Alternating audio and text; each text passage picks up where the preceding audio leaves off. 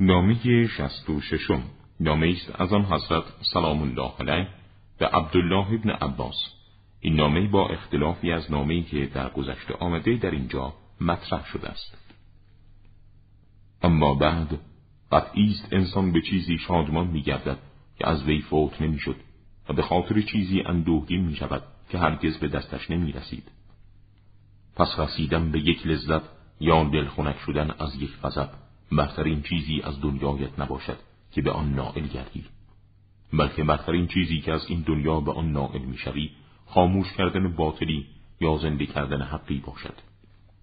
پس شادی تو در آن اندوخته های نیکو باشد که برای ابدیت از پیش فرستاده و تأسف و حسرتت درباره چیزی باشد که پس از خود به جای می‌گذاری و تمامی احتمام تو درباره پس از مرد باشد.